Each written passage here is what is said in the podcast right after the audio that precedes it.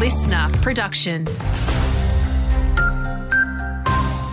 Hey, it's Lizzie Viger with you. There could be more rain and roads cut off if a tropical low forms into a cyclone over the Gulf of Carpentaria this week. Major flood warnings are still in place for the Nicholson and Flinders rivers in the wake of ex tropical cyclone Kirrily, which saw four major roads closed for several days, including the Burke Development Road from Normanton to Karumba. The Weather Bureau says the low is expected to form midweek and move east toward the Gulf before potentially moving south to make landfall along the northwest coast.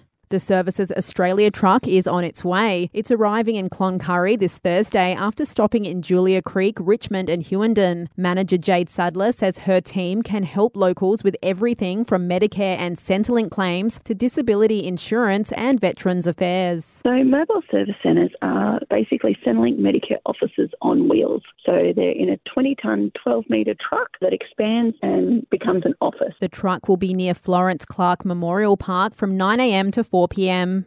Meals provided in childcare centres in some low socio-economic communities are not meeting national dietary recommendations. The University of Queensland found cabana, crackers, and jam or savoury spread sandwiches aren't making the cut, only providing 75% of energy requirements. Queensland researchers have found pregnant women trying to stay healthy for their babies are relying too heavily on multivitamins. The study by UniSC and Mater found the over reliance could cause potential harms during pregnancy and suggests women seek good food and a dietitian instead. And the issue of youth crime is set to dominate discussions at Premier Stephen Miles' first parliamentary sitting today. New laws to decriminalise sex work and raise the state's emissions reduction target will be introduced. Meanwhile, local MP Robbie Katter will advocate for a relocation sentencing policy for youth crime reoffenders for hotspots like Mount Isa.